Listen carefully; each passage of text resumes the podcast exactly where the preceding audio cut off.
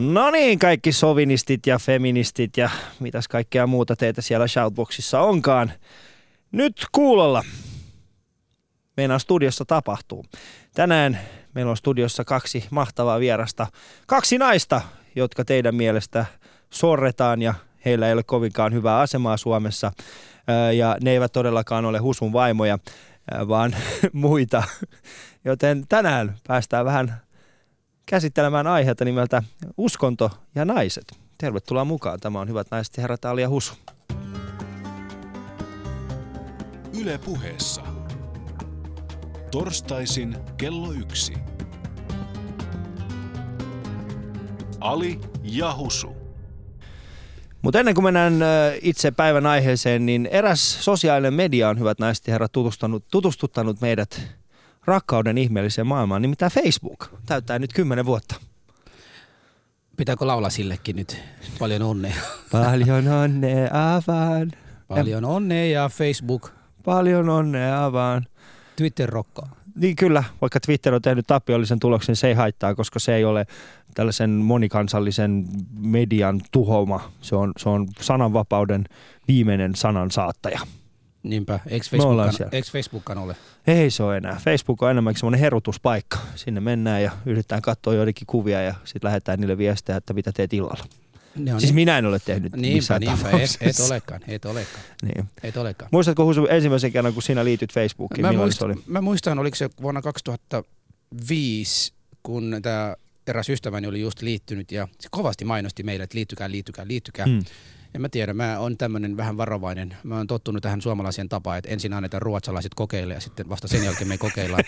niin tota, mä annoin ainakin mun frendi kokeilla sitä ja vuosi myöhemmin, oli se 2006 tai 2007 mä liityin vasta. Mm. No, Pari vuotta oli mennyt silloin, Joo. kun oli mulle kerrottu ensimmäinen kerta Facebookista. Mullakin oli varmaan 2007, kun mä ekan kerran liityin. Ja... Mutta tiedätkö mitä? No. Nyt mä en voi olla ilman sitä. Aamulla, kun mä herään, mä luen ensin Hesariin, mun, mun tota iPadista, sitten puhelimesta Yleen uutisia ja kaikkia muuta. Sitten sen jälkeen lähdin Facebookin katsomaan, mitä porukka on tui, laittaneet. Tällä lailla niin kuin parhaat uutiset sieltä kautta tulee. Mutta nyt Twitteri jotenkin, mä oon rupenut tulemaan myös Twitterin adikti, eli nyt mun mm. päivää 30 minuuttia menee myös Twitteriin, että kiitos vaan tästä. Ei toisin sanoen Facebookissa sä katsot, kuka on laittanut sinne, että linkki kato tissit niin sitä no, saa Mua häiritsee ja... niitä. Siis Facebookissa on vähän nyt mennyt vähän överiksi nyt mennyt. Siellä on niinku väkisinkin näitä mainostettuja niinku yrityksiä ja muiden touhuja, jossa mm. on niinku ala, puolialastoman nainen siinä niinku sivussa. Ja sitten yrität selittää lapselle niinku mitä sä teet Facebookissa, että hei mä olin vaan keskustelemassa kavereiden kanssa, mutta siellä nurkassa on jonkun puolialastoman naisen kuva saman aikana. Et on hirveän vaikea kyllä, että siinä pysyä, mutta onneksi nyt on Twitteri. Siellä, Husu, voi... siellä iPhoneissa ja iPadissa on semmoinen kuin äh, private browsing. Joo, joo, tiedän. Sä, sä voit kokeilla sitä, jos haluat. Opin koko aika, eli kiitos Opit koko ajan, se on ja, hyvä. Ja, ja Sotsin olympialaiset on alkanut ähm, ja talviolympialaiset. Somalia ei juurikaan näy. Miksi?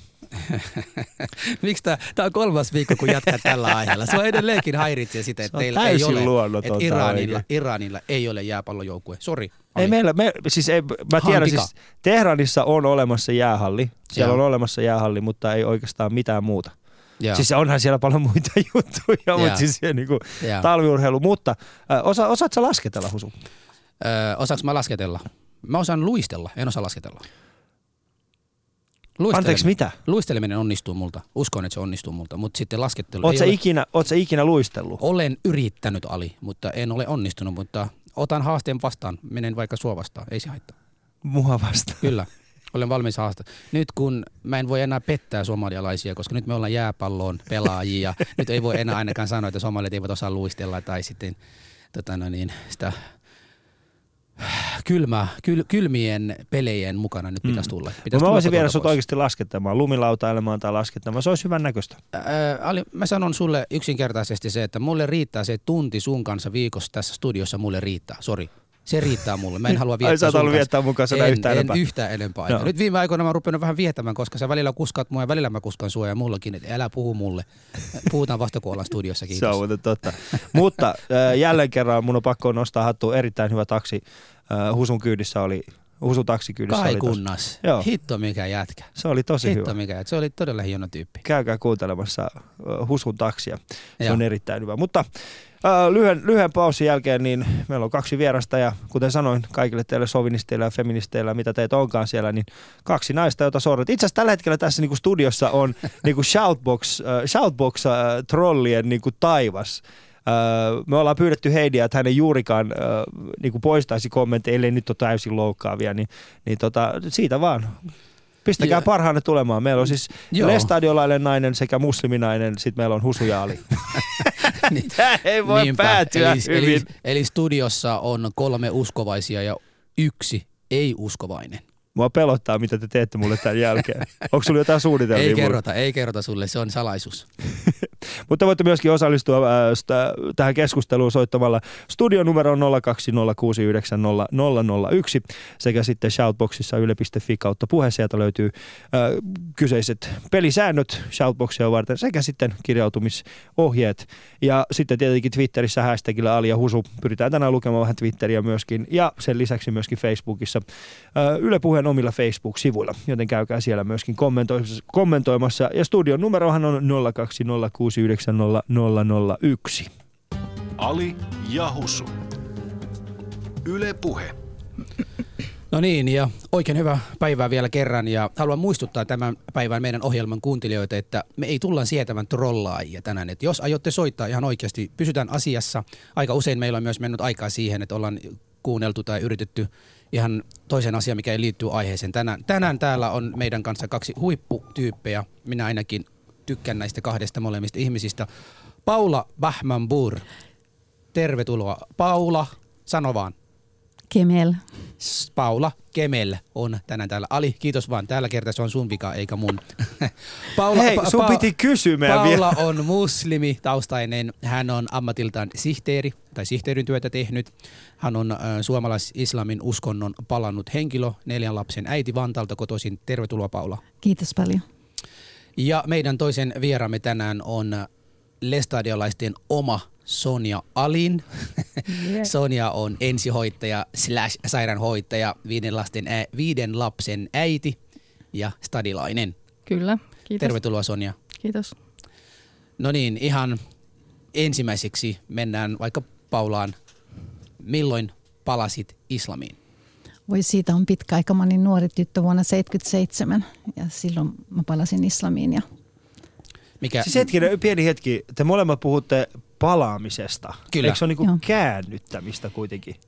No islamissa me sanotaan, että kaikki ihmiset kun ne syntyy ne on muslimeja, ne, ne uskoo Jumalaa ja ne on muslimeja. Ja sitten me vaan joudutaan tämän äh, synnin takia, erheen takia väärälle tielle. Ja sitten kun me, me niin kuin minäkin olin sitten kristitty ja sitten kun mä, musta tulee, mä niin kuin palaan takaisin siihen islamiin, kun musta tulee muslimi. Me, kä- me käytiin kev- kova keskustelu Alin kanssa tänään tästä aamulla, mm. kun mä halusin, nyt meillä on niin tässä niin palannut slash kääntynyt, koska kumpikaan ei halunnut antaa periksi.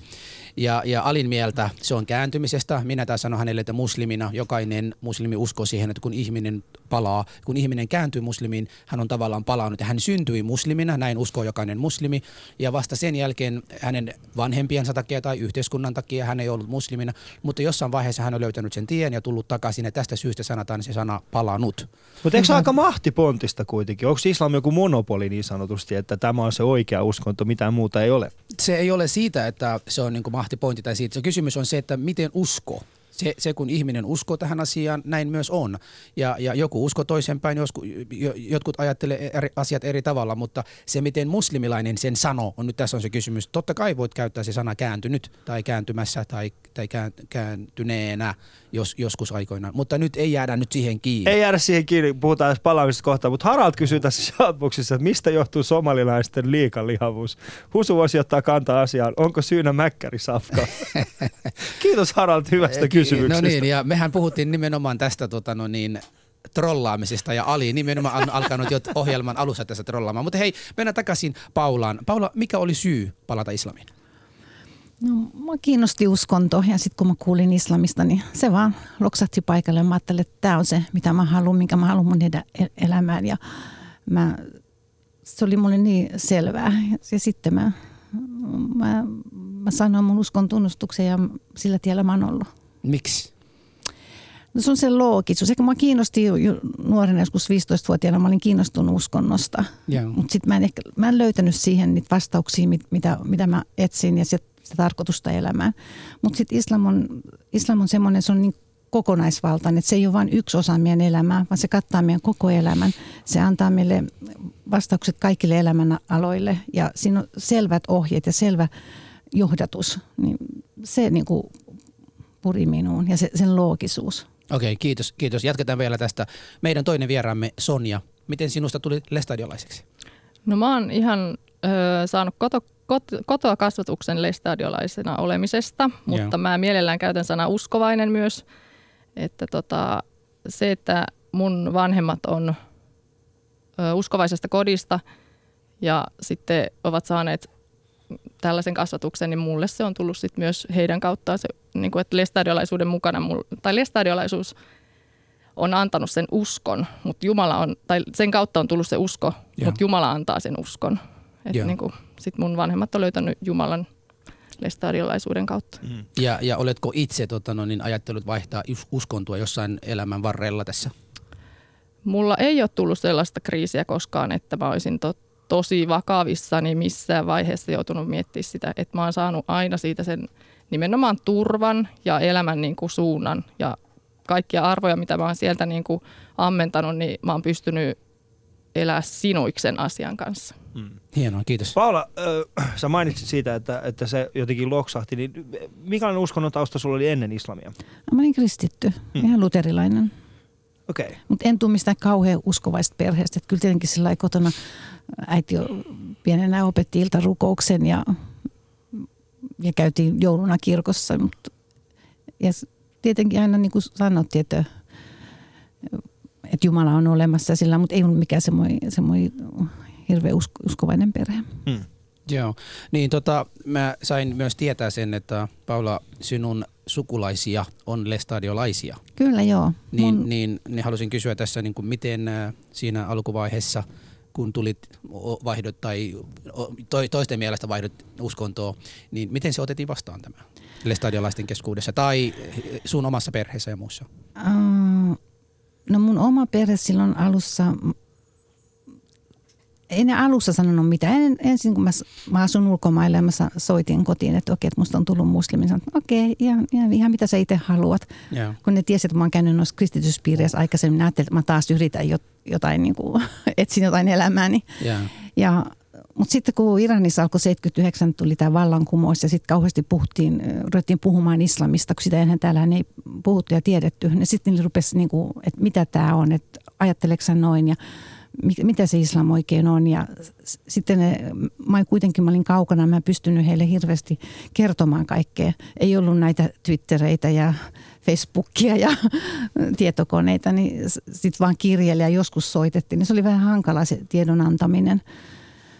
Mutta sitten tota, niin, ei ne, ne närkästy tietenkin hirveästi, eikä halunnut alus olla mukaan hirveästi tekemisestä. Meni viisi vuotta ennen kuin ne heltyi ja halusi nähdä mut. Mutta sitten mä luulen, että sit kun mä tulin ensimmäisen kerran Suomeen, niin mulle jäi sellainen tunne, kun mä kävin mun sukulaisten luona ja myös tämän lestadiolaisen tädin luona, niin musta on, että ne uskovaiset ihmiset mun suussa, niin ne hyväksyvät mut paremmin kuin ne, jotka ei uskonut. Joo, joo. Mistäkö se muuten johtuu? Osaatko itse?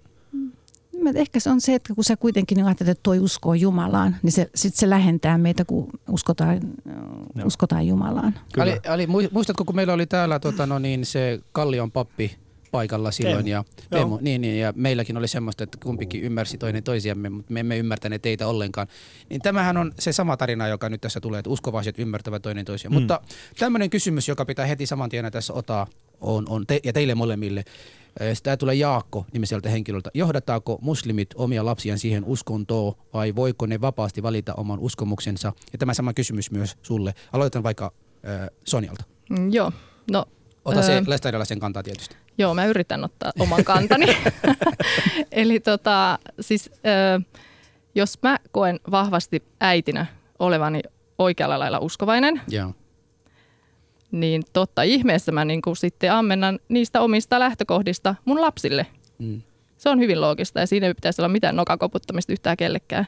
Mutta se, että jos sitten myöhemmin tulevaisuudessa lapsi kun kasvaa, varttuu, saa ulkopuolisia vaikutteita ihmeessä jo heti pienestä pitää, niin jos se kokee, että niin kuin, hänen tiensä ei nyt olisi vaikka tämä tällainen, niin minun pitäisi vanhempana yrittää sitten omilla avuillani tukea häntä sitten siinä kriisissä, uskon kamppailussa. Ja niitähän tulee joka ikiselle ihmiselle. Hmm. Et mun mielestä on niin kuin, mua ei ole manipuloitu mitenkään tähän. Tai niin kuin, että syötetty silleen, niin kuin, että pakko, pakko tehdä sitä, pakko tätä. Sitten kun tulee näitä uskoepäilyksiä ja miettii, oma, jokaisella on oma polku ja jokainen käy eri kamppailunsa hmm. vaikutteista kuin vaikutteista, niin tota, sitten keskustelullahan niistä selvii.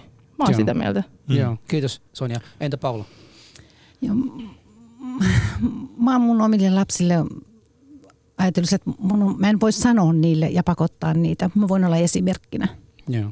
Ja koska mä oon itse niin kääntynyt, niin kuin Ali sanoi, ja mä oon itse valinnut mun itselle oman uskonnon, minkä mä haluan ja mm. mitä mä rakastan ja mitä mä haluan noudattaa, mm. niin kuinka mä voin sitten pakottaa jonkun toisen te- tekemään. Mä, mä en kuunnellut mun äitiä ja isää, kun ne sanoivat, että sä et saa tehdä noin. Niin sitten tämä, mä lähden siitä samasta, että okei, mä tietenkin, totta kai mä toivon, että mun, mä oon löytänyt tämän ihanan totuuden ja, ja asian, mitä, mitä mä noudatan mun elämään, niin totta kai mä haluaisin, että mun lapsetkin tekisivät niin. Mm. Mutta jos, jos he eivät halua, niin tietenkin mä oon surullinen, mutta en mä voi nyt pakottaa. Ja muuten tässä esimerkkinä esimerkiksi tämän huivin käytön, mulla on kaksi tyttöä. Niin en mä koskaan sanonut mun tytölle, että teidän pitää käyttää huivia. Mm. Koska mä tiedän, että okei, mulle se oli, se oli mun oma valinta, mä itse laitoin sen. Mä tiedän, niiden pitää tehdä se samalla lailla, jos ne haluaa. Yeah. Jos ne sydämessään tuntee, että ne, ne, ne pystyy siihen. Koska se ei ole vaan se, että sä teet sen, koska sun, siitä on niin paljon kaikkea seuraa, niin niiden pitää olla valmis siitä, että ne pystyy sitten – mm. käyttämään sitä. Siis tota, lapsethan enemmän äh, niitä tekojen, mitä vanhempia ja heidän lähellä olevia ihmisten tekoja enemmän imevät kuin mitä heille sanotaan. Kyllä. Ja, ja aika usein minäkin saan semmoinen palaute, että Husu, sä on niin kuin maalaistunut NS-maalaistunut muslimi Suomessa, niin miten sinä kasvatat lapsesi? Ja jotenkin tota, to, niin, jo, jo, jonkun, jonkun mielestä... Ali, oh, Ennen kuin jatkat, siis het, voisitko het, selittää tämän maalaistumisen? Niin, niin, maallistuminen. Niin, maalistuminen. Anteeksi, ma, ma, maallistuminen, anteeksi. niin, tota, ja maalaistuminen keskustan tavallaan... Mä tiedän, mitä sä haet, Ali. Ainahan sun pitää tätä tehdä. Mutta joka, siis tapauksessa, ma- siis joka tapauksessa se, mitä yritän tässä, tässä yritän sanoa... Hän kasvattaa vaan pyhiä lehmiä. No niin, mä olen pahoillani meidän kuulijoille, että tämä Ali, Ali ei ole saanut saanutkaan sitä lääkettä vielä, millä hän saisi lopettaa sitä saisi lopettaa tätä. Mutta joka tapauksessa kysymys on se, että jonkun mielestä me niin kuin pakotamme näitä lapsia tai jotenkin syötämme jatkuvasti heitä. Ja, ja mä haluaisin niin kuin tämän päivänä aikana niin kuin ainakin tuoda selville, että pitääkö tämä paikansa. Mm. Koska minun lapset, kun ne tulevat kotiin, ne tekee samaa, mitä suomalaisia nuoret tekee. Ne pesevät kädet, menevät syömään, katsovat sitä piirrettyjä, mitä sieltä telkarista tulee. Heille luetaan niitä sana, miksi, miksi näitä sanoisi, siis satukirjoja yöllä. Samaa, mitä ei siellä käydä semmoista niin kuin uskonto sitä, uskonto tätä tällaista, mutta kuitenkin joku saa tämmöinen käsitys. Miksi tätä ajatellaan näin? Mm, en mä tiedä, ehkä islamissa sen takia, kun islam on niin näkyvä osa sun jokapäiväistä elämää. Mm. Että kun sä, sä oot muslimi, okei, sä oot tyttö, sä käytät huivia, sä, sä peität itse, sä, et, sä pukeudut säädyllisesti jos, ja, ja sä, et, sä et syö sianlihaa. Se, se vaikuttaa sun moniin asioihin. Ja sitten että se, että kuinka ihmiset löytyy se tahdonvoima tehdä se, niin ehkä siihen sitten ne ihmettelee, että mm. onko tämä niin kuin pakotettu. Mutta mä sanon, että ei voi kyllä pakottaa. Että kyllä tämä yhteiskunta on semmoinen, että kyllä ne lapset kuitenkin haluaa kavereita. Ne, ne, ne kaverit on siellä niin kuin niin voimakkaasti siellä mukana ja ne, ne vaikuttaa, että et sä pysty vaan, että se on vanhempana vaan sanot, että ei näin. Kyllä sun mm. pitää osata näyttää sit esimerkki, kyllä sun pitää osata antaa niitä arvoja. Mä sanon, mun lapset, kun me tultiin Suomeen, mun vanhin poika oli 5,5-vuotias ja toinen oli sitten kolme ja puoli vuotias, niin, niin vaikka ne oli asunut islamilaisessa maassa ja syntynyt siellä, kun ne tuli tänne, niillä oli jos minkälaisia kysymyksiä sitten, että miksi täällä tehdään näin, miksi täällä tehdään, miksi me, että jos me oltaisiin oltu islamilaisessa maassa, niin se olisi ollut ihan niin kuin itsestään selvä, ei ikinä tullut niin kuin ajatelleeksikaan mitään, mutta kysyi esimerkiksi tällä, että okei, että me syödään tätä lihaa, me ei saada syödä tota lihaa, mitä mummo syö, mitä mummolle tapahtuu, kun se syö tota lihaa. Mm. Ja sitten sä joudut ihan ja sitten kun sä selität niille, kyllä lapsi sitten se, se hyväksyy sen selitän. Ei sun tarvitse pakottaa eikä mitään. Sanot, että okei, että sä valitset. Mm. Sitten kun sä menet joidenkin kavereiden kanssa jonnekin ja sitten sä vaikka meille tulee sukulaisia ulkomailta ja me mennään, mentiin vaikka niiden kanssa laivalle ja siellä sitten ne syö jotain, mitä me ei syödä tai juo jotain, mitä me ei juoda. Niin sitten lapset kysyy, mikä tämä on, mikä mm. tämä on. Sitten saa itse valita, että kumpi niistä mielestä on parempi. Joo. Mm. Niin ja monestihan mun mielestä siis on kysymys siitä, että sä et tiedä siitä kulttuurista tarpeeksi. Mm. Että on ne, on ne niinku pinttyneet jostain historiasta tulevat niinku mielikuvat, että noi jos sä vaan näet, että noi elää noin, mutta sä et mene siihen niiden elämään mukaan, sä et mene kysyä niiltä oikeasti, sä et uskalla kysyä, että miksi, miksi sä teet noin. Sä et saa mitään selitystä, jolloin sulla niin kuin väkisin tulee ne ennakkokäsitykset ja semmoiset niin myllyt päähän. Yeah. Mutta esimerkiksi Sonja, mehän ollaan vanhoja äh, Havukosken luokkakavereita, yes. niin tota, äh, Paula mainitsi tästä, että islam näkyy ehkä arjessa enemmän. Äh, niin näkyykö lestadiolaisuus? Koska mä en oikeasti tiennyt, että, että niin kuin silloin kun me käytiin koulua että sinä olet lestadiolainen? No tota, siis onhan paljon sellaisia arkielämään, siis koska tämä usko leikkaa nimenomaan kanssa läpi kaiken niin kuin mm. valinnan. Ja valintojen täyttämässä maailmassa siis on sellaisia äh, asioita kuten näkyviä. Nämä eivät ole huom kaikille tiedoksi, nämä ei ole mitään sääntöjä. Mulla ei ole mitään kieltoja, kukaan ei ole koskaan kirjoittanut mulle mitään kieltoja, mutta kun ihmiset ajattelee ne kieltoina ja sääntöinä, niin mä nyt sanon, että näin, näin ei ole, vaan mm. tämä on niin kuin vapaa-valintainen juttu. Ja näillä nimenomaan tämmöisillä tietyillä normeilla, mitä me niin kuin noudatetaan, niin niillä on lähtökohta siinä, että, tota, että me muistettaisiin sen Jumalan olemassaolo ja pysyttäisiin tässä niin uskos. Mutta siis onhan tämmöisiä kuten tanssiminen. Mä en ole vanhojen tansseja käynyt hmm. jo tälleen. Ja, siis onhan niitä pilvin pimein jonkun mielestä. Ja ne on sellaisia niin kuin ohjenuorina pysyviä asioita, että mutta mä en koe niitä rajoitteiksi, mutta ihmisillä niitä on ja kaikki tietää niistä. Paitsi ei nyt välttämättä koulumaailmasta tule muuta kuin hmm. joissain tilanteissa kyllä – Sanot, sanotko sä äsken, että tanssiminen? Mutta tämä tanssiminen on niinku ehkä niinku, mitä mä nyt koulussa mietin, että mihin mä oon itse törmännyt, että en ole niinku käynyt tanssi, tanssitunneilla. Hmm. Mutta sitten kun puhutaan tästä niinku lapsen vapaudesta ja, ja niin poispäin, niin no mä ymmärrän taas toisaalta se, että kun te sanotte, että te ette pakota lapsia millään tavalla, mutta mulla taas henkilökohtaisesti, mä, mä en usko itse mihinkään, mutta taas toisaalta, niin äh, kyllä esimerkiksi mun lapset, he käy ihan vapaasti ihan missä tahansa, niin kun, äh, no ne käy esimerkiksi kirkon kerho kerhoissa. Ne, ne, mä saatan viedä ne niin kuin kirkon tilaisuuteen, mä saatan viedä ne esimerkiksi, jos esimerkiksi jossain moskeijassa tai synagogassa on joku, joku mielenkiintoinen aihe jostain niin kuin hengellisyydestä, niin mä saatan esimerkiksi ottaa lapset mukaan, että jos siellä on joku kerhotilanne, jos niin kuin lapsiperheelle, mä saatan viedä ne mukaan.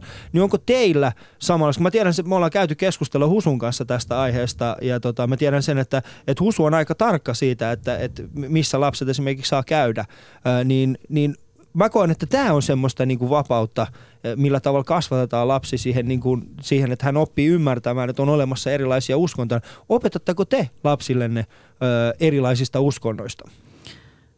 No totta kai täällä tulee koko ajan, niin kuin, sä, sä et voi välttää sitä, että sä oot tekemisissä muiden uskontojen kanssa. Etenkin mä, kun mun koko suku ja kaikki perhe on kristittyjä, niin kyllähän sä totta kai sä joudut puhumaan asioista ja sillä Mutta mä sanon sulle esimerkki. Esimerkiksi mun poika oli tokaluokalla ja koulussa haluttiin tehdä joulunäytelmä.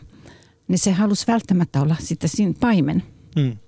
No, ajattelin, että miksei. Me, muslimit, me kunnioitetaan Jeesusta, me rakastetaan häntä profeettana mm. ja hän on meille tärkeä. Hänestä on kokonainen suura Koranissa. Ja mun poika oli siellä, eikä se tehnyt hänestä kristittyä. Mm. Ja sitten esimerkiksi äh, jotain muita tämmöisiä, esimerkiksi hän oli neljännen luokalla, niin piti sitten jossain kevätylässä niin just tanssia ja laulaa. Ja mun poika sanoi, että en mä voi, kun mä voi pitää tyttöä kädestä kiinni. No. Sitten se opettaja soittaa mulle kauheasti, mitä, mitä nyt kun Hosenia haluaa pitää tyttöä kädestä kiinni, niin, niin kukaan pojista ei halua osallistua tanssiin koko luokan. Näkään ei halua pitää kädestä kiinni. Joo. Siinä, siinä aikana hän on pojat, me ei, ei tykkää tytöistä muutenkaan tuossa, niin. iässä, tuo, tuossa iässä. Mutta hei, mulla on tämmöinen kysymys, joka haluaisin teiltä molemmilta kysyä. Mikä on niin kuin yksi suurin yllätys teille omissa uskonnossa? Mikä, mikä, joku, joku asia, joka yllättää no, sinua tai on yllättänyt sinua aikoinaan? Aa, siis niin kuin henkilökohtainen yllätys Kyllä, vai vaikka. muuten? Henkilökohtainen vaikka.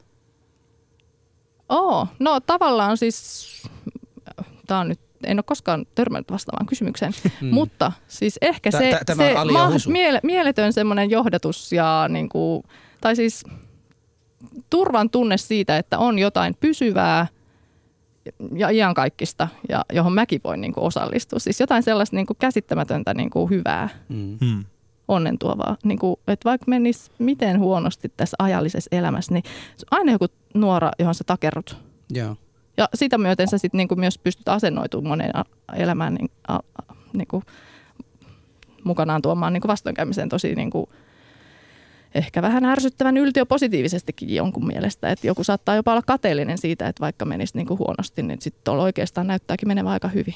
Hmm. Joo. Mitäs Paula? No mulle varmaan silloin, silloin kun musta tuli muslimi, niin mä yllätyin siitä, kuinka kokonaisvaltainen islam on. Kuinka se, kuinka se kattaa ja kuinka selvät ohjenuoret sil- silloin joka asiaan ja kuinka se kattaa jokaisen elämänalan. Ja, mutta eihän toi niinku, ei se nyt ihan noin selvä ole. Niin kuin mikään uskonto ei ole, ei, ei islamkaan ole millään tavalla niin kuin noin selvä. Kaiken, kaiken kattava. Niin, on, ei se- on. ei mitä, se nyt- mitä se ei kata? Siellä on, kaikki, siellä on talouteen, siellä on politiikkaa, siellä on sun hartauden harjoitteluun, siellä on sun jokapäiväisen käyttöön, siellä on kaikki, kaikki löytyy. Mutta siis joo, kyllä Siitä vaan. omassa kontekstissaan totta kai, mutta Mm. jos mietitään sitä nykykontekstia, jossa, jossa kaikki ei ole esimerkiksi niin kuin, jossa on niin paljon enemmän monikulttuurista, niin siihen se ei pysty vastaamaan. Kuin niin. Mutta hei, Hei. saanko mä mennä siihen edelliseen Joo, kysymykseen? Joo. Siihen, tota, että miten niinku tästä lasten niinku kasvatuksesta ja miten sä annat niille myös ymmärrystä muista uskonnoista, niin Mm. mun mielestä se on tosi tärkeä kysymys, koska mä oon siis aina elänyt täällä niinku Helsinki-Vantaa-akselilla Mm. ja tota, en ole koskaan kokenut minkäänlaista tota, siis että mun vanhemmat on ainakin ollut niin viisaita, että ne on aina niinku opettanut kunnioittamaan niinku naapuria, oli Mm. se mitä tahansa. Mm. Ja siis mä ainakin haluan niinku myös kohdata ihmisen ihmisenä. Että en mä mene niinku mun lapsille kertomaan, että koska tuo on nyt kalju, niin mä en voi niinku ha- keskustella sen kanssa tai ihan mitä vaan. Siis oli se niinku määrä mikä tahansa. Hmm. Et mun mielestä se on vaan rikkaus, että me pystytään niinku saadaan, saadaan niinku ihmis, naapurista kuin naapurista niin kavereita toisillemme. Joo. Kyllä. Tämmöinen kysymys se- seuraavaksi teille molemmille tästä äh, nuoruudesta lähtien. Olette molemmat äh, olleet semmoisessa vähemmistöuskonnossa tavallaan, niin kiusatinko teitä nuorena uskontojen takia? Mä en ole koskaan kohdannut mitään kiusaamista. Joo, mulla on kuitenkin tullut esimerkiksi, minä olen laittanut Facebookissa eilen äh, ihmisille, että laittakaa kokemuksia ja kommenttia tästä ja mulla on inboxissa tullut, että äh, lestadiolaisia nuoria on paljon kiusattu. Itse silloin rupesin miettimään, että miten se näkyy se lestadio, kuten Ali aikaisemmin vähän kysyi, että miten heti saan tietää kymmenen nuorten suomalaisten keskuudessa, kuka heistä on se lestadiolainen. Että jos joku lestadiolainen kuuntelee tätä ohjelmaa, voisi kyllä soittaa studioon tänään ja kertoa meille tästä Joo, ja siis mä en niinku yhtään epäile, etteikö se ole mahdollista. Siis Joo. ehdottomasti. Joo. Oli se erilaisuus mitä tahansa, niin aika helposti lapset niinku saattaa nimenomaan, jos sä poikkeat jollain tavalla, niin ottaa sitten Mutta siis Sonja, silmät mites ikuisesti. tota- Avukosken Paula. yläaste, meillähän oli niin täydellistä. Meillä oli ihan, ihana Airi siellä ja kaikki. Joo, mitäs pa- Paula, sä nuorena myös tulit muslimiksi, kiusatinko sua? Äh, No, mä sanon, että mä oon koko elämäni aikana varmaan pari-kolme kertaa mulla on huomautettu huivista. Joo. Että et ei sen, sen enempää. Mutta sitten esimerkiksi työnhaussa mä, mulla oli kerran semmoinen kokemus, että mulle lähetettiin kiireellisenä viesti, että nyt me tarvitaan ja tuu heti maanantaina. Ja sitten kun mä menen sinne kauhealla kiireellä, kun se nainen tuli, mä istuin siinä huoneessa, kun se nainen tuli sisään, se, se näki, mutta se katsoi mua suu auki. Ja sitten se katsoi vähän, se oli hiljaa. Ja sitten sanoi, että mikä toi sun sormus on? Symboli- Symbolikoiko se jotakin? Ja mä olin ihan ihmisen, että ei. Sitten se joo ei me tarvitakaan ketään.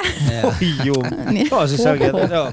Joo, Mutta siis joo. tämä on Alia Husu torstai-iltapäivää ja, ja tota, vietätte meidän kanssa. Öö, aiheena on siis uskonto ja naiset. Meillä on siis Sonja Aila, oliko näin? Sonja Aila. Sonja Ali. Sonja Aliin. Aliin. Aliin. Aliin. Joo. Vitsi. Mä oon lähes Taas. kaima. Joo. Sonja Aliin Sonja ja Paula Aliin. Kemel Ja Paula meille. Kemmel on täällä. on Kemel. Ei- Ei Kemmel, kuin Kemel. Kemel. Ja tänään on, tänään on oikeasti, mä, mä tuottaja katsoo mua tällä hetkellä sillä tavalla, että tästäkö mä maksan sulle palkkaa. ei, vaan sä maksat näistä kuulijaluvuista. Mutta tota, siis tosiaan täällä ja puhutaan naisten asemasta ja uskonnosta. Ja voitte soittaa numeroon, studion numero 020690001 sekä sitten osallistua keskusteluun Shoutboxissa. Shoutboxissa itse asiassa tänään erittäin hyvä keskustelua aiheen tiimoilta. Siellä on hyviä kysymyksiä. Otetaan niitä kohtapuolin yle.fi kautta puhe siellä löytymään Shoutboxi. Ja muistakaa ihmiset, siellä on tietyt säännöt. Pelataan niiden sääntöjen kanssa. Ei anneta heidille liikaa päänvaivaa. Siellähän on joutunut taas moderoimaan tiettyjä ihmisiä. Mutta muistakaa, kunnioitetaan toinen toisiamme. Facebookissa ja Twitterissä, Facebookissa siis Yle Puheen omilla Facebook-sivuilla voitte käydä kommentoimassa ja laittamassa kysymyksiä ja Twitterissä hashtagilla Ali ja Husu. Ja studion numero 020690001. Yle Puheessa Ali ja Husu.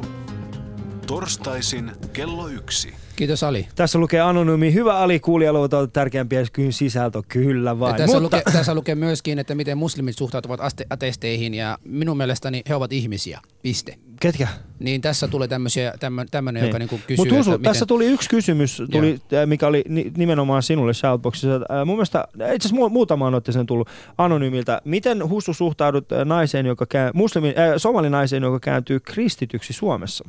Miten itse suhtaudut Se on oma valinta se on oma valinta. Se henkilö, joka valitsee, mikä valitsee, sehän, se hänen homma. Minulla mm. henkilökohtaisella ei kukaan ole antanut mandaattia tuomita ihmisiä. Minä olen uskovainen, uskon Jumalan ja annan Jumalan tuomita hänen olentoja. Piste. Mm. Se on mulle näin, näin selvä asia. Joo. Ateisteilla myös sama, että heillä on oikeus valitse oma uskontoa. Kyllä. Mutta mennään, meillä on hirmu, hirmu Mutta siis sama, tähän... kysymys, sama kysymys Sonjalle, koska tässä tulee myöskin niinku vastaavan tyyppinen kysymys, että, että tota, pitääkö tämä väite paikkaansa, että mikäli lähtee yhteisöstä, lestadiolaisesta yhteisöstä, niin sitten äh, vähän niin kuin suljetaan yhteisön ulkopuolelle sitten kokonaan? No itse asiassa mä sain tänne lähtiessä evästyksen, että kertoa kaikille, että se ei pidä paikkaansa, että yhteisö jotenkin potkisi niin kuin pihalle mistään. Hmm.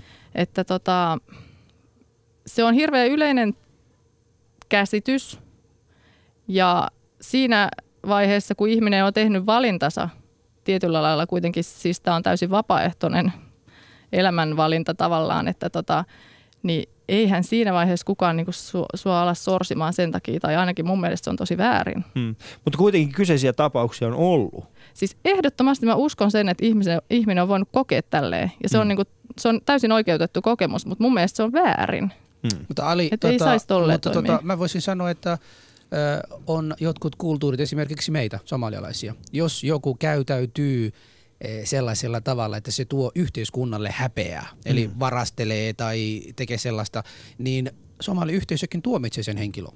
Y- mitä mä tarkoitan? Niin siis semmoinen, että sä et voi tehdä näin, sä et voi käytäytyä näin tällä tavalla, ja yhteiskunta kokee tai yhteisö kokee hänet sellaiseksi, niin kuin, joka tuo ö, toisille vaan paha maine. Mm. Ja totta kai jotkut kääntävät sille selkä, se on automaattinen juttu.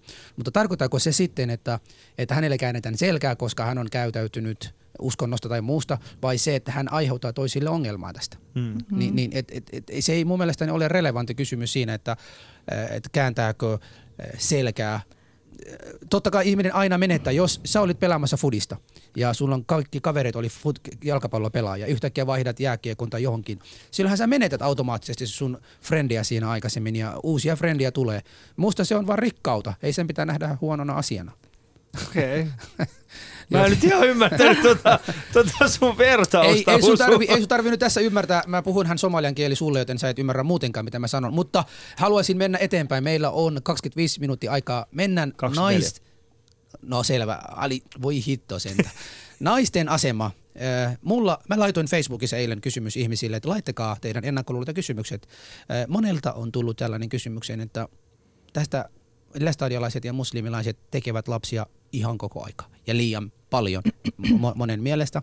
Ja se kysymys siinä on, että onko se naisen itse valinta vai pakotetaanko hänet, onko se mies, joka päättää. Sanokaa nyt, mitä tämä paikassa. Aloitan vaikka Paulolta tällä kertaa. Niin. Joo, no mun pitäisi ensin varmaan sanoa, että islami on kauhean laaja. Se tulee tuolta Marokosta Indonesiaan ja siihen mahtuu hirveän monta kulttuuria ja hirveän mon, mon, monenlaisia ihmisiä siihen ja monenlaisia näkemyksiä, monenlaisia koulukuntia. Mutta se, mitä, mit, mitä islamia minä edustan ja mitä, mitä meidän näkemys on, niin kyllä niin kuin ehkä se on sallittua. Että se on sitten jokaisen, että haluaako lapsia vai eikö. Ja tietenkin lapset katsotaan siunauksena Mm. ja ne katsotaan, niin kuin, että se on hyvä asia, että sulla on, sulla on lapsia. Mutta tota, niin, ei kukaan niin kuin pakota sua tekemään lapsia ja, ja sä voit käyttää ehkäisyä. Joo. Mitäs tota, Sonja? No joo, tämä ei ole mitenkään mustavalkoinen asia, että on varmasti paljon poikkeuksia ja poikkeuksen poikkeuksia. Ja tota, puhun vain siksi juuri omasta puolestani, että meillä, mun kotona on yhdeksän lasta ja mulla on itsellä viisi lasta. Joo. Ja mä oon aina tota, kokenut sen suurena rikkautena. Siinä niin kuin suuressa perheessä kasvamisessa on niin kuin todella paljon hyviä puolia, joita ei niin kuin julkisuudessa tietenkään voida käsitellä, Mm. mutta tekisi mieli tässä nyt luetella heti No litanian. kerro, sano, sano, esimerkiksi. sano yksi. No esimerkiksi solidaarisuus. Okei. Okay. Demokratia, yrit, no semmoinen niin kuin, että sä, sä, kun sä oot siinä suuressa, suuressa ja suuressa Mm. Perheessä. lapsimäärässä Joo. kasvanut, Joo. niin semmoinen jakamisen ja empatian kulttuuri tulee väkisin. Niin Joo. Sä opit ottaa niin. toiset huomioon. Ja toiset otetaan väkisin mm. huomioon. Sä niinku pystyt suhtautumaan niinku asioihin sille, että ei niin itsekkäästi, mitä ehkä sitten, jos olisi ehkä yksi lapsi tai en tiedä, Joo. ei välttämättä, ei mä nyt tässä mitään semmoista ala, että yksi lapsi tai viisi lasta, niin Mm. mitäs vitsi ero sillä on. Joo. Ei välttämättä mitään, että täysin kasvatuksesta kiinni. Joo. Mutta tota, et yrittelijäisyyttä ja sitten tämmöistä empatiaa, tosi monia niin asioita sieltä saa niin äidinmaidosta. Joo. Ja tämmöisiä vuorovaikutustaitoja, niin kuin yri, siis perus niin kuin kansalaishyviä taitoja. Eli demokratia mm. alkaa jo sieltä Kyllä, kotolta. kyllä. Et kuka Et sä et saa niinku sen, kaikille sentin niinku jätskipala, et ei siis sen kummemmin. Niinku, No no niin, niin, lähtien tämmöisistä voidaanko, asioista. voidaanko tästä heittää vitsiä, että nyt ehkä enemmän lapsia, että se demokraattisuus alkaa jo silloin nuoruudessa kotona? Niin, no ehdottomasti. Ei Joo. siitä haittaa. Ei, No niin, ei, se, ei, se, ei, se, ei se lapsien tekeminen ole se asia, vaan nimenomaan mäkin ajattelen, että sä saat lapsia. Se Kyllä. on lahjaa Jumalalta ja Kyllä, sitten kyllä. se, että ehkäisenkö vai enkö ehkäise, niin mä en ole, ta, mun ei tarvinnut miettiä sitä, koska mulla on terveet kahden vuoden välit näillä lapsilla ja niin edelleen. Mutta Joo. et niinku, et jokainen pariskunta päättää ihan niinku omasta, siis lähtökohtaisesti elämä on lahja. Mm. Mm. Ja on niinku Jumala, joka on elämä ja kuolema Herra. Joo. Ja sitten tota, millään tervey, terveys tai tämmöisellä terveydellä ei saa leikkiä. Sekin on niinku ihan fakta. Joo. Oli se sitten fyysistä tai henkistä terveyttä. Joo. Et niinku, nyt on paljon puhuttu julkisuudessa niinku meikäläisen naisen niinku jaksamisesta. Joo. Mm. Eikä se ole varmasti aiheeton keskusteluaihe ja se on varmaan auttanut paljon, niinku, tuonut sitä avoimuutta myös, että siitä pitää puhua ja siitä niinku, saa puhua ja se ei ole mikään niinku, tabu.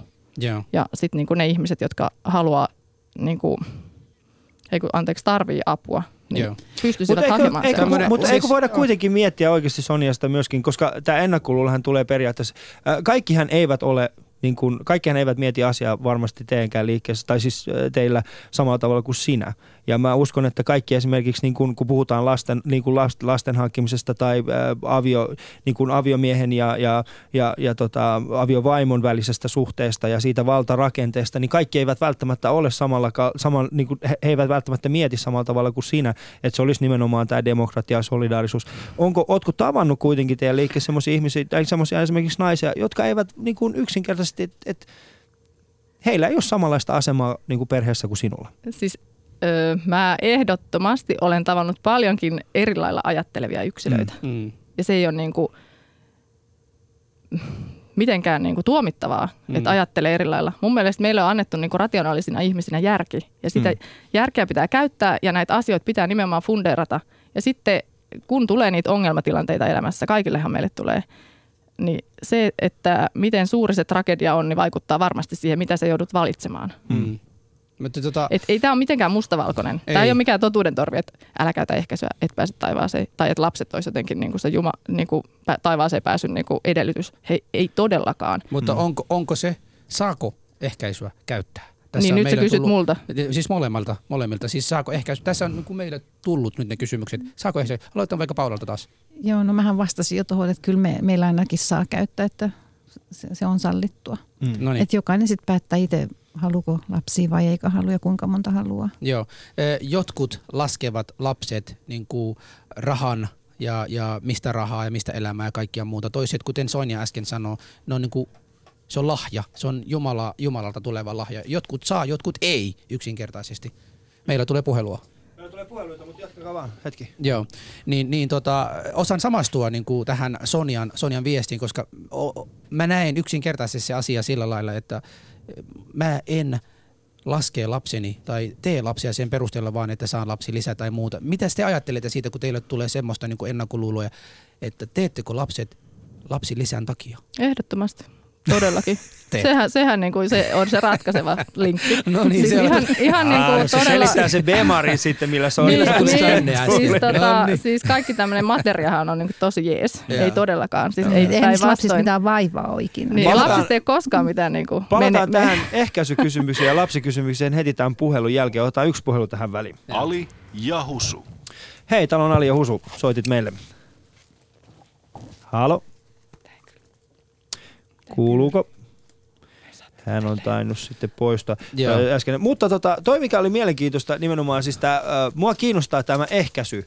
Äh, ja tota, ähm, koska sehän on yksi... Millä tavalla... Sun Nyt- mikki nyt on päällä. Mikki on. Joo, anteeksi. Mä kuulen Mulla on ongelmia. No niin, Ei hätää. nyt se kuuluu. Niin tota, äh, ehkäisy, millä tavalla, koska mä tiedän sen, niin kuin mun vanhemmat oli vähän niin kuin, ne oli helpottuneita siitä, että koulussa meillä opetti ehkäisystä, koska se tarkoitti sitä, että niiden ei tarvinnut opettaa meille yhtään mitään. Niin mitäs, niin kuin, äh, mitäs teidän kohdalla, niin kuin, miten paljon te esimerkiksi puhutte lasten kanssa seksuaalisuudesta, niin kuin ehkäisystä ja tällaisista aiheista? No, mulla on vanhi jo yhdeksän, mä en ole vielä kauheasti päässyt jyvälle tästä niin keskustelun No piiristä, mutta tota, ehdottomasti seksuaalisuus on, se ei ole missään tai tapauksessa tabu. Ja siitä pitää puhua. Ja mun, mä oon kokenut, että kaikki mun ikäiset, joita nyt niin kuin ystävät, että me pystytään puhumaan siitä huomattavasti vapautuneemmin Mm. ja luonnollisena asiana Mm. kuin meitä aikaisempi sukupolvi. Ja siitähän kuuluu puhua. Ja parhaimmillaanhan se on, niin kuin, siis mun mielestä se on miehen ja naisen välinen juttu. Ja niin kuin, ö, mutta tästä ehkäisystä, Joo, siis tuosta seksuaalisuudesta voisi puhua koko päivän. joo. Tärkeä aihe. Ei, mutta ei, siis ei tästä puhuta ehkäisystä, siitä. niin kuin, että, että en mä ole mikään sellainen ihminen, että mä annan kellekään minkään valtakunnan lupaa, niin kuin, että ehkäisy on sallittua. Mm. Et koska mä oon kokenut sen semmoisena, tiedän, että niitä tilanteita on, jolloin äiti joutuu syömään vaikkapa masennuslääkettä, joka on niin kuin sikiövaarallinen, jolloin sä et käytännössä voi tulla ehkä niin kuin raskaaksi. Mm. Niin tämmöiset lääketieteelliset poikkeuksen poikkeukset, Joo. niin siis näitähän on. Ja silloin kukin tekee oman valintansa ja Mm. ratkaisunsa. Mm. Ja, ja kukaan ei ole toiselle niin kuin siis mitenkään, niin kuin, et sä voi mennä toisen elämää elämään sille, että sä päätät Mutta ihmiset jollain hirveän tavalla. nopeasti, anteeksi mä kesken, mutta Niin. ihmiset hirveän nopeasti tulee ja ne, ne syyllistää sua ja ne, ne laittaa sulle sellaisen, niin kuin, että et sä, sä teet syntiä ja sä, sä oot väärässä. Niin, sitä, tätä myös ihmiset tekee sen niin, hankala. niin. Sä et, su- sulle ole, se ei ole sulle itsellesi ongelma, mutta sit ihmiset niin, tekee sen niin, sulle niin. Joo, joo, joo, joo. Ja Niin. siis Taivarellahan voi aina ja niin kuin on... Joo, joo, mä yhdyn tuohon kanssa. Ja, ja sitten miten paljon te sitten esimerkiksi näet, sä- Sonia mainitsi siitä hyvin, niin kuin, että, että esimerkiksi sun, sun ikäporukka pystyy paljon vapautuneemmin puhumaan seksuaalisuudesta ja ehkäisystä, niin ootteko huomannut, että niin kuin, miten paljon se on sitten muuttunut, niin kuin esimerkiksi ootteko huomannut, että siinä on joku valtavakin muutos tämän uuden internetmedian myötä, että et, niin kuin esimerkiksi musliminaiset tietää enemmän tai lestalaiset niin nuoret naiset, niin tietää paljon enemmän kuin esimerkiksi mitä heidän vanhemmat ties. Aivan Ja onko se, ja onko se niin kuin suhtautuminen jollain tavalla muuttunut tähän asiaan? Niin kuin näkisittekö esimerkiksi, en tiedä, tämä nyt on typerä kysymys, mutta näkisitkö esimerkiksi jossain niin kuin tulevaisuudessa, että, että, että, että olisi huomattavasti pienemmän kokoisia lestailulaisperheitä? No ainakin se, että naiset kouluttautuu, Hmm. halu, haluaa niin kuin haaveilla hyvästä tulevaisuudesta ja Mm. on niin kuin fiksuja. Ja yliopistoura esimerkiksi, jos sä niin kuin haluat opiskella, Hmm. niin kyllähän se väkisin niin kuin aiheuttaa sulle sen tunteen, että mielellään en nyt saisi sitä puolisoa ihan nyt heti, että mulla olisi aikaa opiskella, tehdä töitä, nähdä elämää. Ja sitten siihen liittyvä niin kuin se, että on, on varmasti niin kuin sinkku naisilla, kun on niin kuin perheellisilläkin, niin tämmöisiä paineita siitä, että ja niin kuin turhia pel- tavallaan turhia pelkoja, koska tulevaisuuden pelko on niin kuin se niin kuin turhin pelko. No se on aika turha kyllä. Mutta kuitenkin totta ihmeessä niin kuin mun mielestä saa niin kuin miettiä ja pitää pähkäillä näitä juttuja. Et on varmaan siis tulevaisuudessa, mitä enemmän naiset niin kuin mun mielestä niin kuin, no kouluttautumisen kautta ehkä mä näkisin sen, että niin kuin, että sitten niitä lapsia saadaan myös, jos avioidutaan niin myöhemmin, myöhemmällä Mutta iällä. Sonja, tosta, tosta niin kuin sun puheesta voi saada semmoinen käsitys, että nykyiset sitten eivät ole niin kouluttautuneita. Onko, pitääkö se paikansa sitten?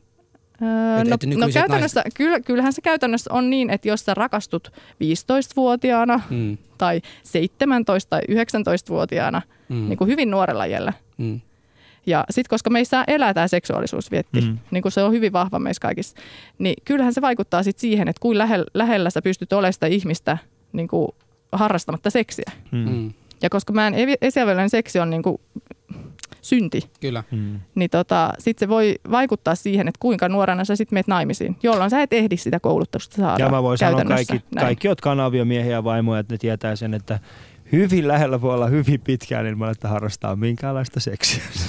Aikuisemmalla. Joo, mutta tota, tähän vielä ihan yksi viimeinen kysymykseen. Te olette molemmat äitejä, teillä on todennäköisesti myös tyttöjä.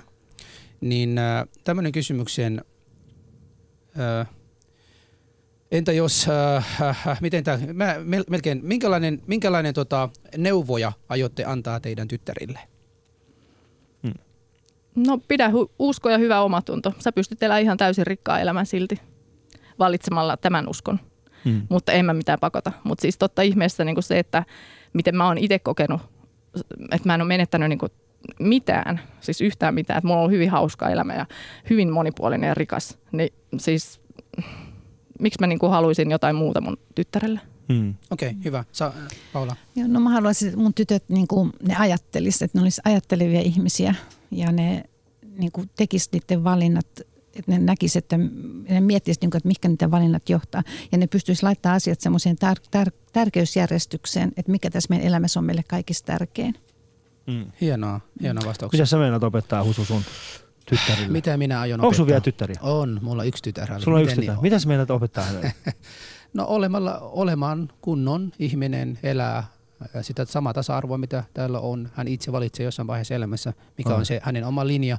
Mutta siihen saakka, kun hän asuu minun niin kuin katon alle, niin minä päätän, miten ne asiat on. Ah, mä oon taas keskittynyt kyllä Yksi- enemmän opettamaan näitä lapsia Yksi- uimaan ja yksin- hiihtämään. Yksinkertaisesti, yksinkertaisesti minä aion näin tehdä. Niin kauan kuin hän asuu minun kotin alla, minä päätän, miten hän elää. Ja, ja, Mistä asioista sä ajattelit päättää, Husu, elämä, tässä? elämä ilman päihdettä. Kerropas mulle Elämä ilman päihdettä. päihteitä. Joo. päihteitä, ää, hyviä ystäviä, toisten kunnioittamista, ää, semmoinen ää, moraali, jossa, jossa ei lähdetä niin kuin toisia ja erilaisuutta aina niin kuin mollaamaan. Että ne on, ne on no, tota, no niin, ää, se syy, koska ne ovat erilaisia, he ovat vääriä tai jotain tämmöistä. Että ei menisi semmoinen tuomit, tuomitseminen lin, linjalle. Okay. Mutta Nyt, mennään, nyt mennään sitten ihan asia ytimeen. Mistä sun vaimo sitten saa päättää? Mitä mun vaimo saa päättää? No, Älä vastaa ollenkaan, me mä, tiedetään. Mä, mä, se niitä tiedät, miksi sä edes kysyt. Mutta hei, Sulla on muuten ihana vaimo oikein. Kiitos, kiitos. Sä Ali tapasit mun vaimo tänä aamulla. on, on, on iloinen. Mä en ole vielä tavannut sun vaimo, joten mä en edes tiedä, onko olemassa, joten se on kohta esitellä. Mutta hei, tämmöinen kysymykseen. On hirveästi ennakkoluuloja, mistä niin kuin ajatellaan musliminaisista ja, ja, ja lestadiolaisista naisista. Mitäs te, onko teillä ennakkoluuloja muista? Niin muista Ennen, uskonnosta. ennen, ennen, mm. siis ennen kuin mennään siihen ennakkoluuloihin vielä, haluaisin nyt tietää tätä kysymystä. Että onko teillä ennakkoluuloja ateisteista, eh, ne höpi, höpi, höpinöitä, jotka siellä ulkona niin huutavat teille ja kaikkea muuta. Mikä ennakkoluulo teillä on heistä? Ei, no ryssistä ja Okei. Niinpä. Mutta siis sanotaan näin, että niin kun, onko olemassa, niin kun, äh, näettekö jonkun uskonnon esimerkiksi niin buddhalaisuuden, että siellä esimerkiksi naisten asema olisi jotenkin heikko tai tuleeko semmoinen fiilis, että jossain muussa Hei, uskonnossa... no joo. Niin. Siis kyllä itse asiassa, kun mä matkustin hyvä ystäväni kanssa viisi vuotta sitten Istanbuliin, Niin. niin. ekan kerran islamilaisiin maahan, Niin. niin kyllä mä niin kuin havahduin siellä vasta kyllä siihen, että, että saatoin ajatella, tai ajattelin suoraan sanottuna, että, niin, että, että koska mä oon täällä, mä edustan täällä jotain liberaalia, Mm. niin kyllä mä koin, että mitenköhän noin naiset, että kokeeko ne niin tuon huivia kaiken, että mitä siellä takana on. Mm. Et mä niinku koin siellä, ekan kerran heräsin itse asiassa siihen, että mä, mä, mussakin elää niinku tämmöinen kyseenalaista ja niinku, Mm. että mikä tuo juttu on. Mm. Mut se on jännä juttu, että se oli tosi pikkuinen huivet ei vaan mikään vaatekappale maailmassa herätä niin paljon keskustelua ennakkoluuloja. mutta se on, se on ihan totta. Mutta mun on pakko myöntää, vaikka mä oon itse kasvanut muslimiperheessä, niin mua niin kuin ahdistaa, kun esimerkiksi, ö, siis ahdistaa ei sillä tavalla niin kuin huonolla tavalla, että "Rrr, ota se pois, vaan mulle tulee semmoinen fiilis, että mä en, oo, mä en tiedä, mitä mun pitäisi tehdä.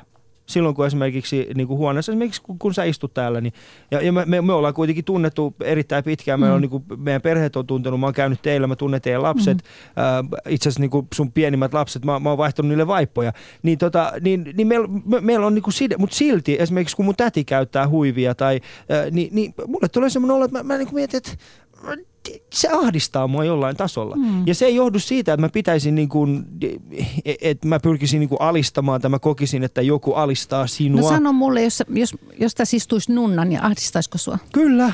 Siis mä, mähän on käynyt, nun, siis mähän on käynyt lukion niin, että nunnat on opettanut minua. Se ahdistaa siis vaatteet. Mua ahdistaa, tiedätkö, siis...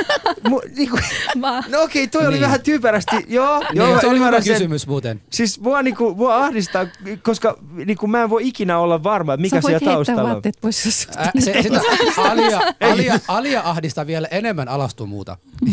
No se on ihan sitä, totta, sitä, varsinkin kun... Sitä niinku ehdo, ahdistaa, ahdistaa molemmat. Mutta hei, tämmöinen kysymyksen. Ö, Oletteko te koskaan kyseenalaistaneet tätä teidän omaa? Jatkuvastihan tulee ulkopommitusta, että te olette väärästä, että sitä te olette alistettu ja kaikki tämmöistä.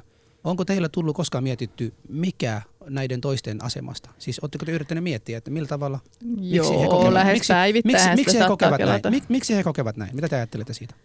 No siis äh, en mä ole mikään immuuni kaikille ulkopuolelta tuleville vaikutteille. Totta kai mä niinku kelaan sitä mun jumalasuhdetta. Harva se hetki tai päivä tai mikä vaan. Siis niinku, et, mutta se tietyllä lailla mä en ole niinku just joutunut sellaiseen niinku, niinku turbulenssiin sen asian kanssa. Että mä, mä olisin joutunut niinku ehkä ihan pohjamutia myöten niinku käymään. Mm. Mutta jos esimerkiksi kuolema, niinku, että jos kohtaa kuolemaa, niin kyllä äh, silloin niinku kelaa sitä, että, niinku, että tai että jos niinku mun mielestä joku ei uskovainen kuolee, Mm. niin semmoisissa tilanteissa saattaa niinku kelaa sitä, että ei vitsi, tässä ei ole mitään järkeä, että mä niinku, niinku että tässä ei ole todellakaan mitään järkeä tässä mun ajattelussa, että niinku tällä tyylillä. Mutta sitten koska mä oon kuitenkin tuntenut sen niin, niin vahvasti itsessäni, että tämä tää usko on nimenomaan mulle tosi jees Mm. niin kuin turvaverkko, niin sitten sit tietyllä lailla, totta kai mä epäilen. Joo, okei. Ja musta on ihan tervettä. No mulla on tota- tietenkin se, että kun mä oon niin,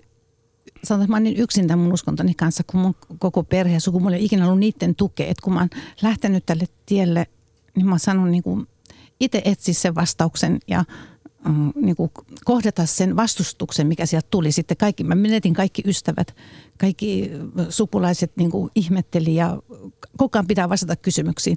Niin kauan kuin on ollut noita, jossain räjähtää joku pommi tai on joku sota tai joku tekee islamin nimessä jotain kauhutekoja, niin heti mä, mä oon vastuussa siitä. Mä joudun vastaamaan ja mä joudun niin kuin selittelemään näitä asioita. Miksi? No jotain sekopäitä, ei sillä ole mitään tekemistä islamin kanssa. Mutta sitten kuitenkin totta kai se on hirveän raskasta. Mm, ja sitten joskus susta tuntuu sillä, että, voi, että, että, että, että miksi noi ei niin kuin ymmärrä, että vaikka niille sanoo ja selittää, niin silti ne ei ymmärrä. Niin Mutta si- mä, mä haluaisin kysyä, koska, koska mulla tulee aika usein näitä kysymyksiä ja naisina, niin mikä teissä on vika? Minkä takia teillä ei voi olla semmoinen asenne ja millä tavalla te voitte ihmisille kertoa enemmän teistä, jotta tämä ennakkoluulo hälventyisi? hälventyisi? No siis yhteiskunnassa aktiivisesti mukana olemalla. Joo, siis se, että paljon- ei niinku ollenkaan niinku kettoudu jonnekin niinku omaa lääniinsä. Että semmoinen niinku kaikkien kanssa ja Eli, ei, mä en, mä en eli- osaa selittää, eli- kun mä, eli- mä, eli- mulla on niin paljon ajatuksia. eli ei mennä tota Lestadiolaislandiaan asumaan kaikki. niin, joo, jos sellainen sattuu jossain ole, niin pois sieltä. Mm. No Okei, mitä te sanoisitte? Mitäs, ka- tota, o- otapa hetki, Paulakin vastasi tähän. Mitäs, te, mitäs pitäisi tehdä naisena, musliminaisena, jotta mm. tämä stereotyyppistä ajattelua loppuisi tai edes hälventyisi? No pitäisi saada niitä ystäviä. Ja ei se riittää, kun sä oot siellä ruohonjuuritasolla teet sitä, että okei, mä oon paljon mukana esimerkiksi tämmöisessä uskontojen välisessä vuoropuhelussa, mikä on sitten niin kuin eri tasoilla. Mutta sitten semmoinen, semmoinen ruohonjuuritason kanssakäyminen, että miksei me tehtäisiin semmoista kampanjaa vaikka, että ota, ota muslimi ystäväksi. Päiväksi. Niin, en kutsu kotiin.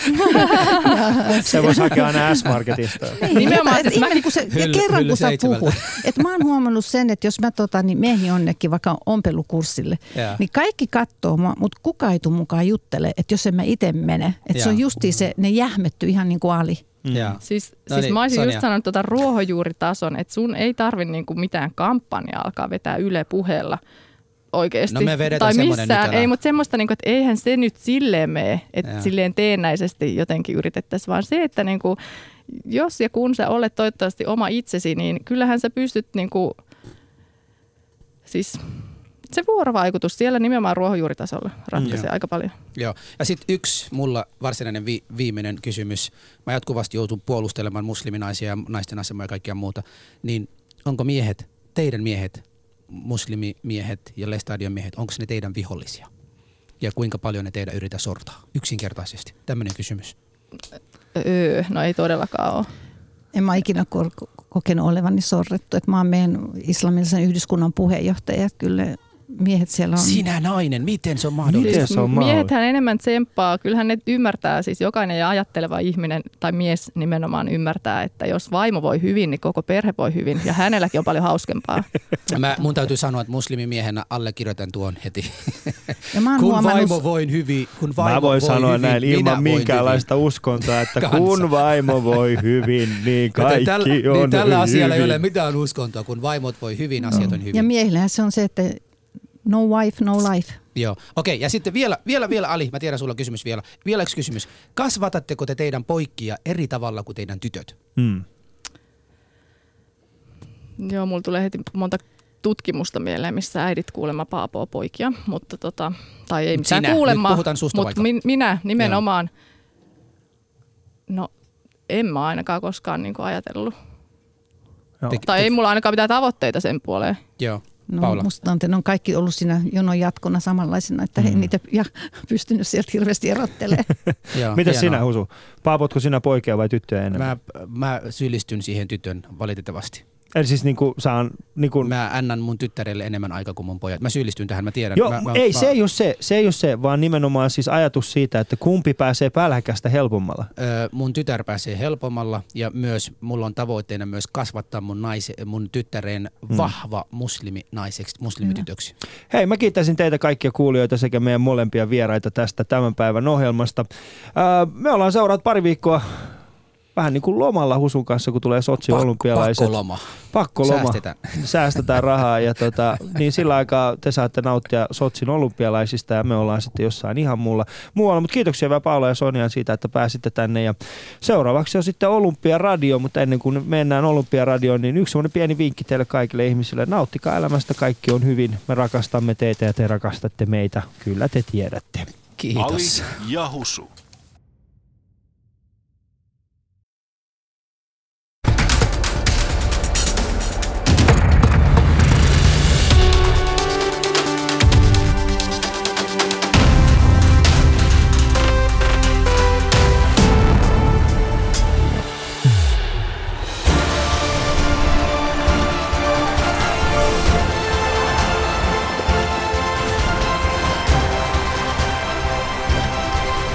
Jos tällä kertaa tulisi sanottua oikein Dobre Jen.